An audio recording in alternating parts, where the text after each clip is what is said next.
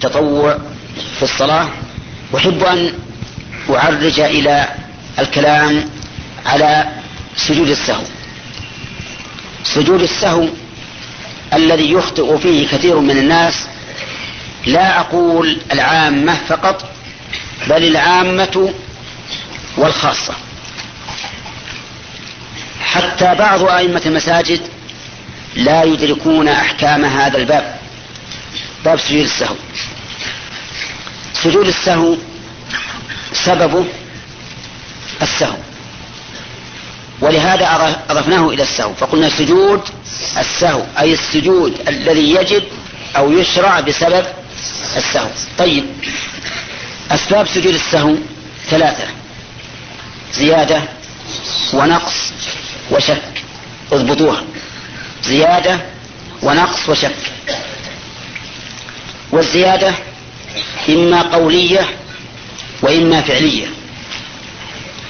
الزيادة القولية إن كانت مما تبطل به الصلاة كالسلام مثلا، فإن الإنسان إذا سلم قبل تمام صلاته وجب عليه إتمامها ثم سجود السهو. فإذا سلم الإنسان، هذه مسألة خلوها نأخذها مسألة مسألة، يمكن التقسيم هذا يشوش عليكم شوي. أولا، إذا سلم الإنسان قبل تمام صلاته إن كان متعمدا بطلت الصلاة، وإن كان ناسيا ثم ذكر وجب عليه أن يتمها ثم يسجد للسهو. مثاله: صلى الإنسان الظهر ولما قرأ التشهد الأول استمر وأتم التشهد ثم سلم، وش بقى عليه من الصلاة؟ ركعتان. ذكر، نقول ائت بالركعتين.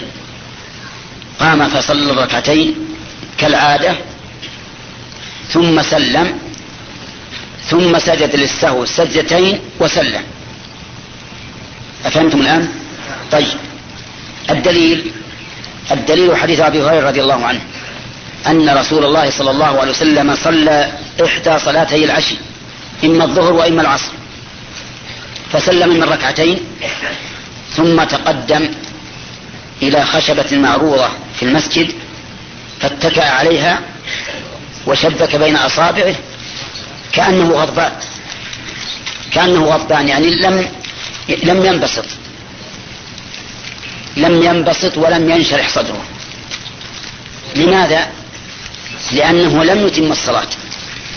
وهذه من نعمة الله على الإنسان أنه إذا حصل منه خلل في عبادته لم يعلم به أنه يجد نفسه منقبضا حتى يمن الله عليه بإكماله، بخلاف الإنسان الذي لا يبالي.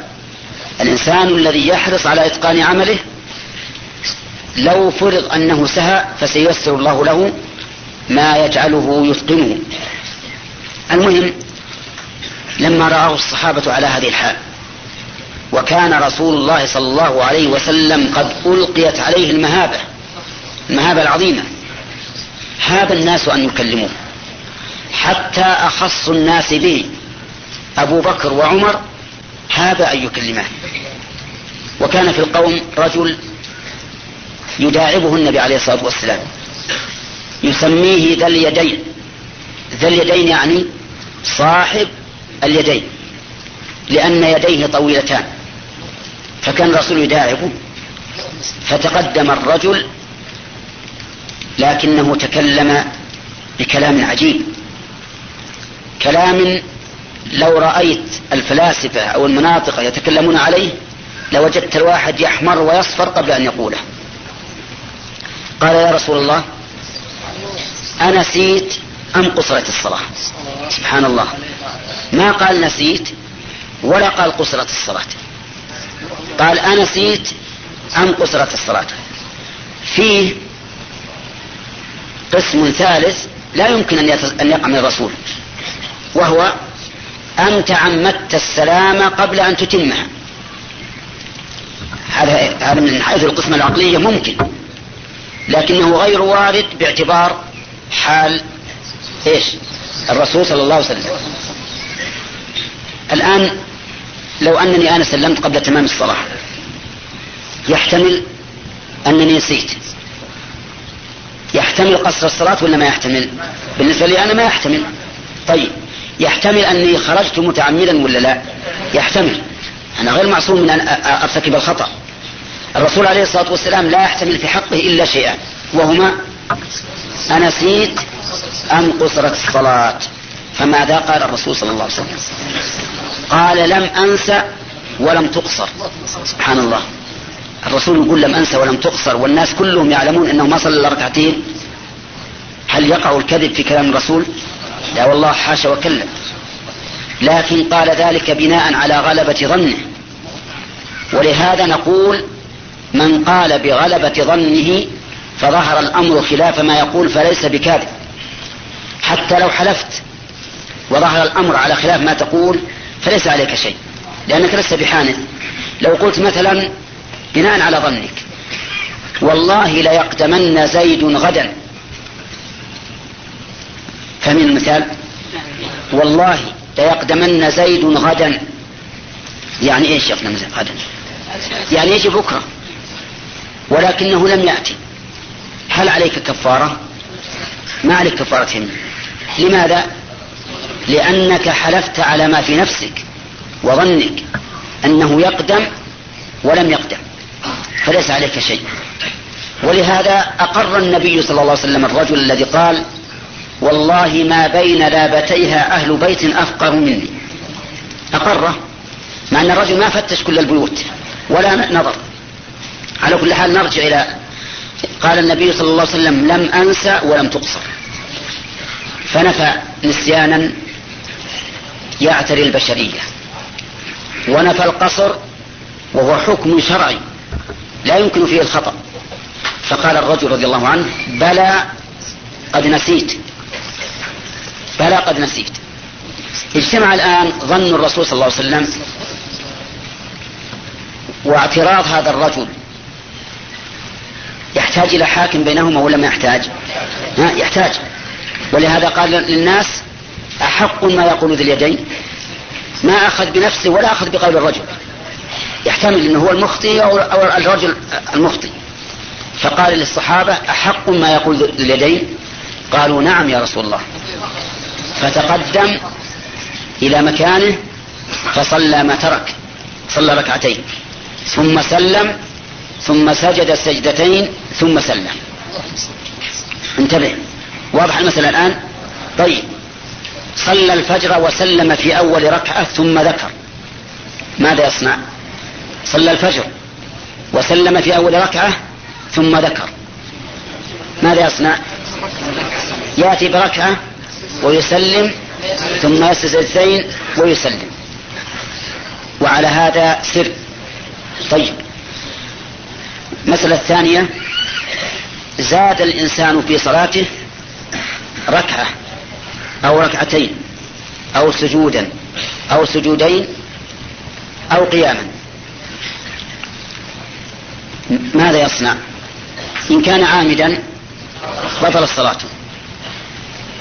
لقول النبي صلى الله عليه وسلم من عمل عمل ليس عليه أمرنا فهو رد. إن كان غير عالم ناسيا فإنه لا تبطل صلاته، ولكن ماذا يصنع؟ إذا ذكر في أثناء الزيادة وجب عليه الرجوع، إذا ذكر في أثناء الزيادة وجب عليه الرجوع والتشهد ثم يسلم ثم يسجد ويسلم. هذا الكلام واضح ولا؟ ها؟ طيب ذكر في أثناء الزيادة، نقول يرجع ويجلس ويتشهد ويسلم ثم يسجد سجدتين ويسلم. مثاله قام إلى خامسة في صلاة الظهر، مش هذه زيادة؟ لما ركع وقال سمع الله لمن حمده ذكر أن هذه الخامسة، هل نقول كمل الركعة؟ لا، ما يكمل الركعة. لو كمل الركعة بطل صلاة. إذن يجلس يجلس يجلس فيقرأ التحيات ويكملها ويسلم ثم يسجد سجدتين ويسلم. معلوم هذا ولا لا؟ يغلط بعض الإخوان في هذه المسألة، يقول إذا شرع في قراءة الزائدة لم يرجع، هذا خطأ. احنا سمعنا عن أئمة يقول إذا شرع في قراءة الزائدة اللي الخامسة في مثالنا لم يرجع، نقول هذا خطأ. الزيادة لا يجوز الاستمرار فيها، متى ذكرت وجب عليك انهاء الزيادة وان تجلس ثم تقرأ التشهد ثم تسلم ثم تسجد سجدتين وتسلم. الدليل حديث ابن مسعود رضي الله عنه أن النبي صلى الله عليه وسلم صلى بهم الظهر خمس ركعات، فلما سلم قالوا يا رسول الله أزيد في الصلاة؟ قال لا، لو حدث شيء لأنبأتكم به صلوات الله وسلامه عليه. ما يمكن يحدث شيء إلا علمنا قبل أن نفعل، لو حدث شيء لأنبأتكم به ولكني بشر أنسى كما تنسون، فإذا نسيت فذكروني. ثم سجد صلى الله عليه وسلم سجدتين بعد أن ذكروه، سجدتين وسلم. إذن إذا زدت في الصلاة وذكرت في أثناء الزيادة فاجلس وكمل واسجد سجدتين وسلم. إذا لم تذكر الزيادة إلا بعد الفراغ منها فماذا تصنع؟ انتهت الزيادة الآن، لم تذكر أنك صليت خمسا إلا في التشهد، لما جلست التشهد الأخير ذكرت أنك صليت خمسا، نقول استمر في التشهد وسلم واسجد سجدتين بعد السلام، اسجد سجدتين بعد السلام. أفهمتم يا جماعة؟ طيب استمع بارك الله فيك حتى نكمل. هذا كم مثالا ذكرنا الآن؟ ها؟ الظاهر أنكم ما دمنا نبحث في النسيان نسيتم. كم ذكرنا الآن؟ اثنين ذكرنا، اثنين سلم قبل التمام أو زاد. طيب مثال في النقص، رجل يصلي الظهر مثلا فقام عن التشهد الأول الذي يكون بعد الركعة الثانية، قام ولم يجلس، فنقول إن ذكرت قبل أن تقوم فارجع، وإن ذكرت بعد أن قمت فلا ترجع، سواء شرعت في قراءة الفاتحة أم لم تشرع. تصورتموها الآن؟ طيب هذا رجل قام عن التشهد الأول، نقول له إن ذكرت قبل أن تستتم قائما ارجع وتجهد واستمر في صلاتك، إن ذكرت بعد أن شرعت بعد أن قمت لا ترجع، استمر في صلاتك. في هذه الحالة الثانية، يعني إذا لم تذكر إلا بعد أن قمت، نقول لا ترجع وكمل الصلاة واسجد سجدتين قبل السلام، واسجد سجدتين قبل السلام. على ما قلت حديث عبد الله بن بحينه رضي الله عنه أن رسول الله صلى الله عليه وسلم صلى بهم صلاة الظهر فقام من الركعتين فلم يجلس، فلما قضى الصلاة وانتظر الناس تسليمه كبر فسجد سجدتين ثم سلم. وهذه هي نفس المسألة. قال أهل العلم وهكذا كل واجب يتركه الإنسان سهوا فإنه لا يرجع إليه إذا فارق محله، ويسجد للسهو قبل السلام. مثاله نسي أن يقول في الركوع سبحان ربي العظيم، ولما قال سمع الله لمن حمده ذكر أنه نسي أن يقول سبحان ربي العظيم، هل يركع ليقول سبحان ربي العظيم؟ لا يركع لأنه فارق محله، ولكن يسجد للسهو قبل أن يسلم.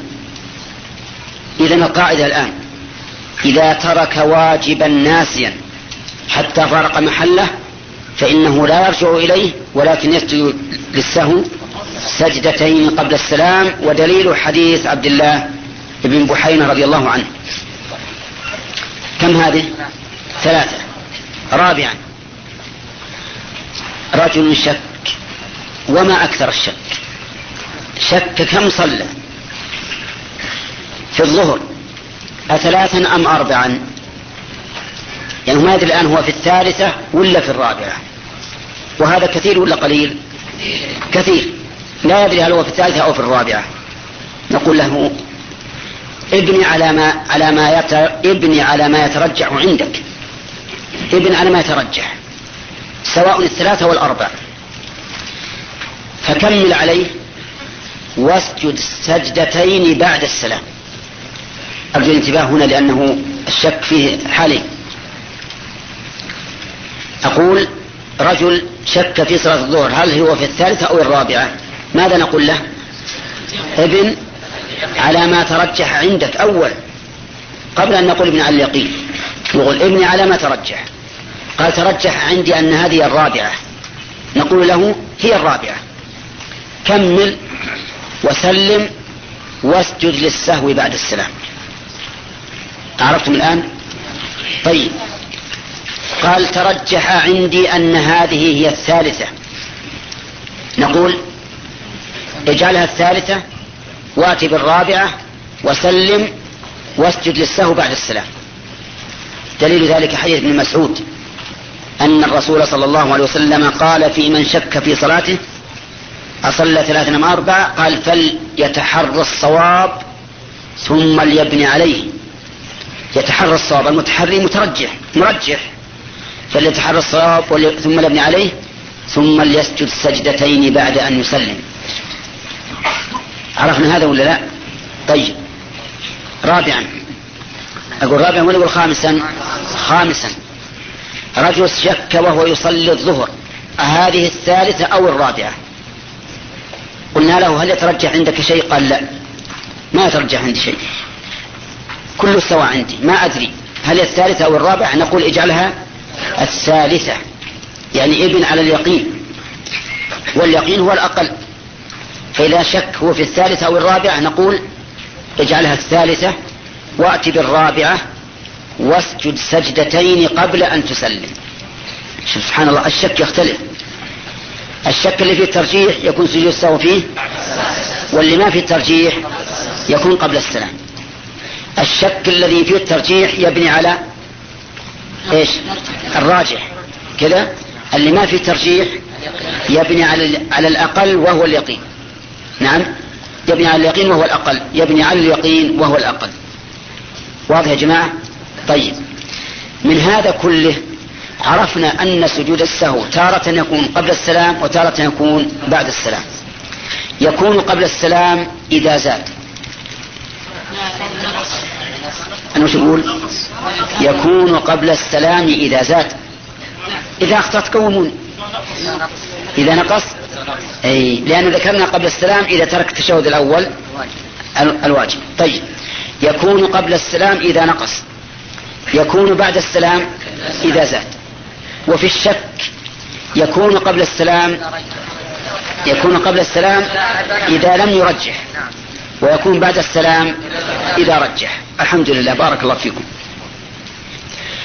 سمعت أخا يقول إن الأئمة يسجدون قبل السلام، ونقول نعم، ونحن سمعنا أن الأئمة يسجدون للسهو قبل السلام على كل حال، وهذا لا يخلو من أحد أمرين، إما الجهل وإما الاجتهاد. إما الجهل لأن بعضهم لا يدري ما الذي قبل السلام والذي بعده، وإما الاجتهاد لأن بعض الأئمة يقول لو أخرت سجود السهو إلى ما بعد السلام لشوشت على المصلين. انتبه، نقول لهذا الذي اجتهد هذا اجتهاد خاطئ، لأن الاجتهاد الذي يستلزم إبطال السنة اجتهاد فاسد وخاطئ.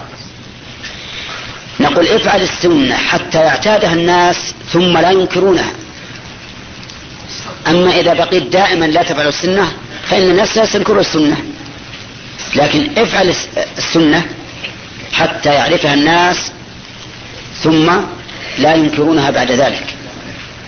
والذي يفعل السنة السجود بعد السلام في موضعه داخل في قول الرسول صلى الله عليه وسلم من سن في الإسلام سنة حسنة فله أجرها وأجر من عمل بها إلى يوم القيامة.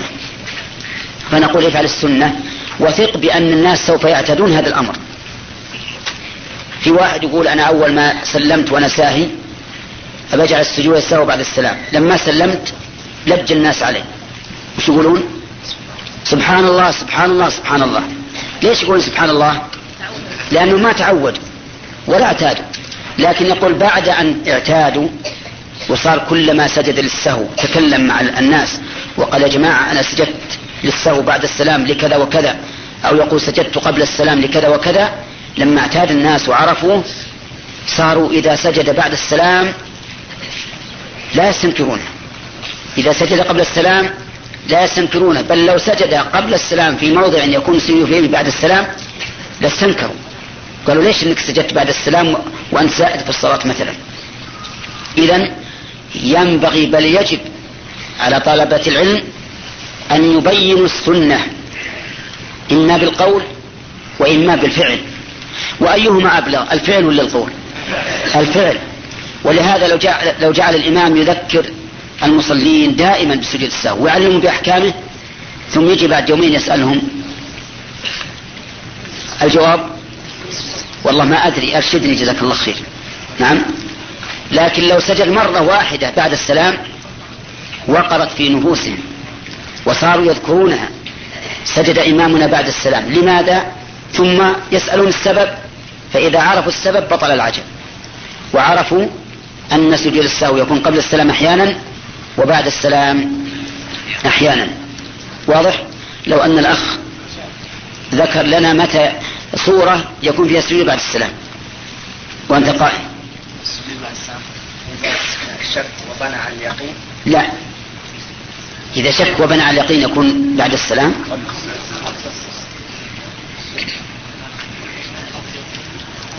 أين قلبك؟ إذا شك إيش يبني على اليقين؟ إيش قبل الدين الآن؟ يعني يرجح ما عنده. إذا شك وصار عنده شيء راجح يبني على الراجح ويسجد. لا تلقون يا جماعة، وأنت لقنت خطأ أيضا. إذا ارتاب يعني وقلنا له متى، يعني إذا ارتاب وقلنا له أين الراجح عندك؟ أيوة. قال الراجح كذا، قال لا أدري. طيب هذا يبني على إيش؟ يبني على يعني الأقل في الأقل. ويسجد قبل السلام. نعم نعم، لأنه دخل المعهد بيأخذ 55% منها وبيعطيني 45% منها، والآن خلها إن شاء الله، خلها معي واكتب عليها تلفون، اكتب عليها تلفونك عليها، اكتب تلفونك. والآن جاني دروس خصوصية خارج المعهد. المهم ما يجوز أنت ما دام أنك ممنوع من الدروس الإضافية لا تدرس. نعم. بسم الله الرحمن الرحيم. الآن يأتي دور الأسئلة، لأني أظن أنكم أدركتم إن شاء الله مسائل سجود السهو. وقد ورد لي سؤال يقول ليتك تكتب شيئا في هذا، وهو مكتوب في كتيب صغير. نعم، كتب فيه أحكام سجود السهو وأدلته. ايه طيب. نعم. بسم الله الرحمن الرحيم. سائل يقول فضيلة الشيخ السلام عليكم ورحمة الله وبركاته. السلام ورحمة الله وبركاته. ما كيفية العمرة عن الصبي؟ وما حكم الألفاظ التالية ما صدقت على الله، لا سمح الله، لا قدر الله؟ طيب، العمرة بالنسبة للصبي إذا كان الصبي مميزا يقال له افعل كذا. إن الإحرام بالعمرة لبي طف اسعى، وإن كان غير مميز فإن وليه يقوم مقامه في النية. وعند الطواف يوكل من يطوف به معه، أو يسعى، وكذلك السعي، أو يسعى يطوف أول لنفسه ثم يطوف بصبيه، ويسعى أول لنفسه ثم يسعى بصبيه. وأما قول القائل ما صدقت على الله فليس معناها ما صدقت الله، المعنى ما ظننت أن هذا يقع، ما ظننت أن هذا يقع من الله عز وجل، هذا هو معناها، ولا أحد يشك في أن هذا هو المعنى، وهذا المعنى جائز. وقوله لا سمح الله لا قدر الله، أما لا قدر الله فهذه لا بأس بها، وهي ليست نفيا لتقدير الله، ولكنها نفي بمعنى الدعاء، أي أسأل الله أن لا يقدر ذلك. وأما لا سمح الله فهي من حيث المعنى مثل لا قدر الله، من حيث الصيغة مثل لا قدر الله، لكن في نفسي من جوازها شيء، لأن كلمة لا سمح قد يشم منها رائحة أن الله يكره على الفعل، فيسمح أو لا يسمح، والله عز وجل لا مكره له، فتجنب لا سمح الله هو الأولى والأبرأ للذمة. أما لا قدر الله بمعنى أني أسأل الله أن لا يقدر ذلك فهذا لا بأس به. بسم الله الرحمن الرحيم. فضيلة الشيخ، لا فضيلة الشيخ في النصب. جزاك الله خير يا شيخ. فضيلة الشيخ جزاك الله عن المسلمين خيرا، بعض العطور أو العطور كثرت هذه الأيام ولعل أكثرها لا يخلو من الكحول، فما الحكم لو تعطر بأحدها رجل أو امرأة وأدى الصلاة والحالة ما ذكر، خاصة وأن العود غالي الثمن لا يستطيع كثير من الناس؟ الصلاة فيها في من الصلاة أعني صلاة من يتطيب بهذه العطور صحيحة على كل حال، وليس فيها إشكال، وذلك لأن هذه العطور ليست بنجسة، لأن الكحول الخالصة ليست بنجسة، لأن الخمر ليس بنجس نجاسة حسية يجب التطهر منها. وأظن أننا أجبنا على هذا السؤال إجابة مبسوطة مدعمة بالأدلة من الكتاب والسنة، أدلة الإثبات وأدلة النفي، أدلة إثبات طهارته وأدلة نفي نجاسته، بناء على البراءة الأصلية وأنه لا دليل على نجاسته. فإذا أراد السائل البسط في هذا وأدلته فليراجع الأشرطة المسجلة. هل يجوز أن تكشف زوجتي عند زوج والدتي؟ ينبغي أن نعلم قاعدة تحريم المصاهرة، الذي يحرم بالمصاهرة أربع: أم الزوجة وبنت الزوجة وأم الزوج وابن الزوج.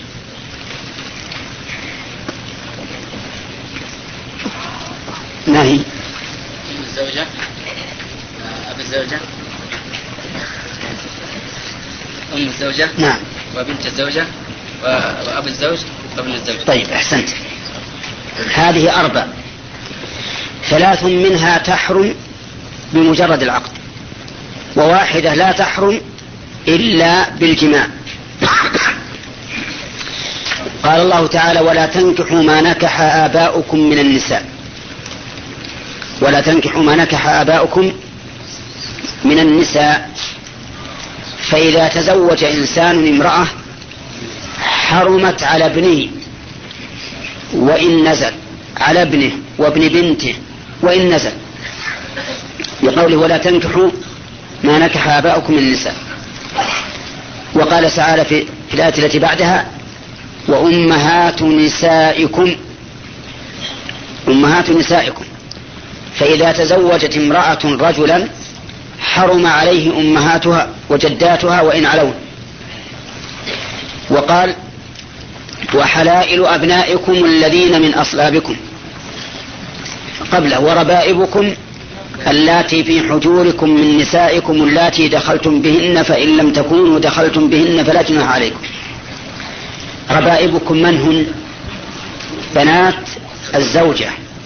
فإذا تزوج الإنسان امرأة حرم عليه بناتها وإن نزلنا، بناتها وبنات بناتها وبنات أبنائها وإن نزل، لكن الله قيد ذلك بقيدين انتبهوا لهما. القيد الأول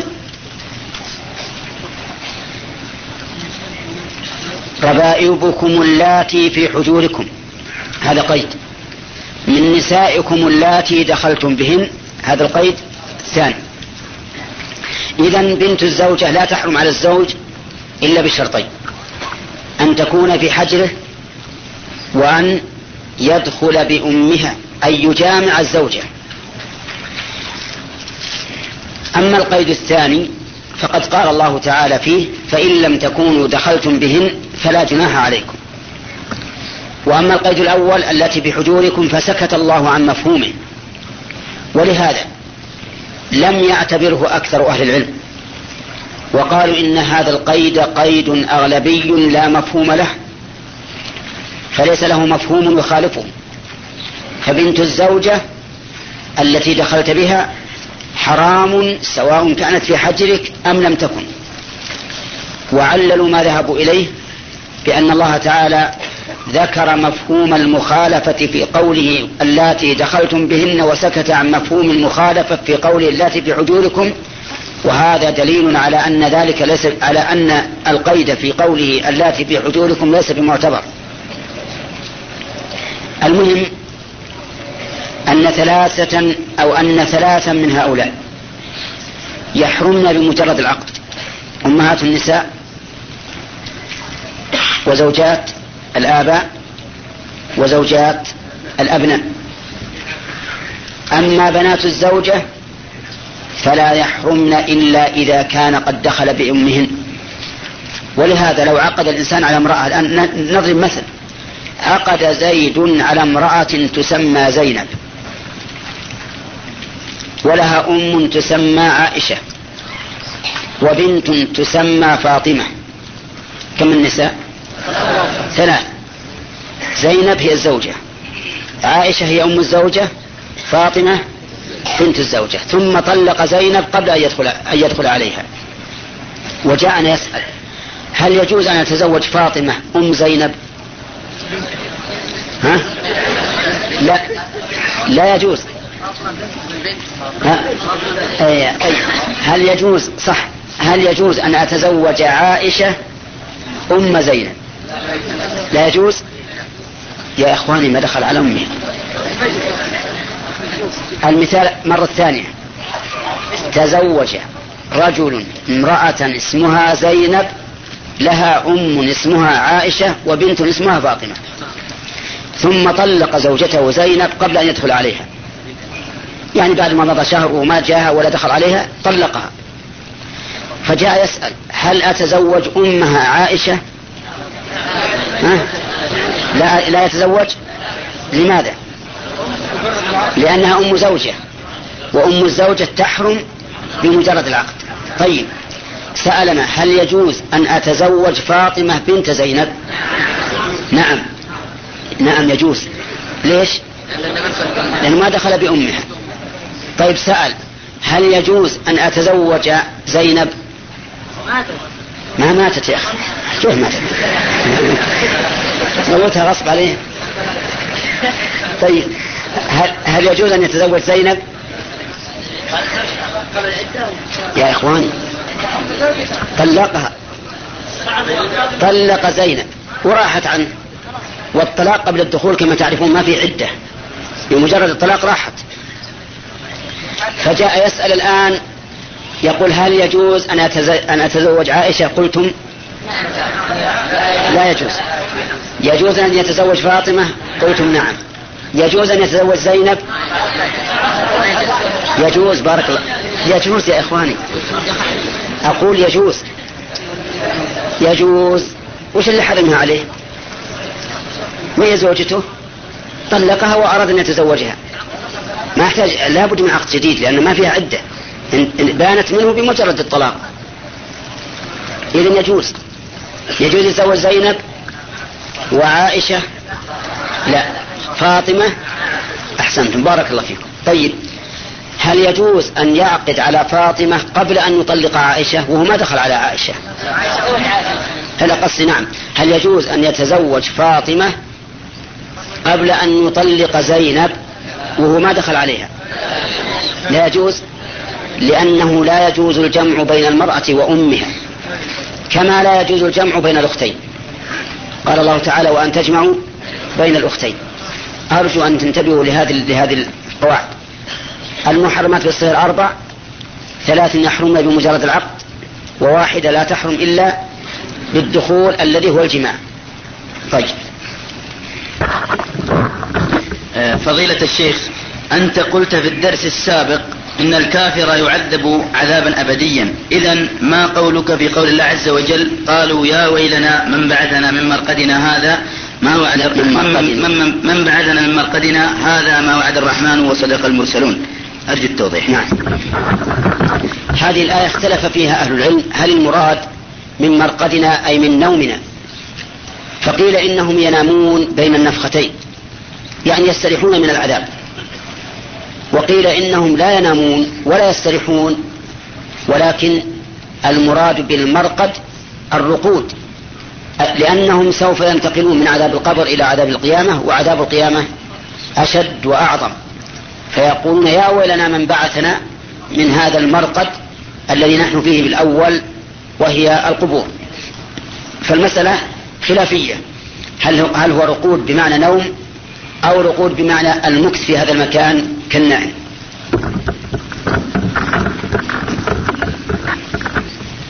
فضيلة الشيخ، السلام عليكم ورحمة الله وبركاته. السلام ورحمة الله وبركاته. يا شيخ، انتشر استقدام الخادمات من خارج البلاد، وأنا أجد صعوبة كبيرة بإقناع زوجتي بالاستغناء عنها، ولكن جميع أخواتي وأخواتها كل منهم عنده خادمة أو أكثر.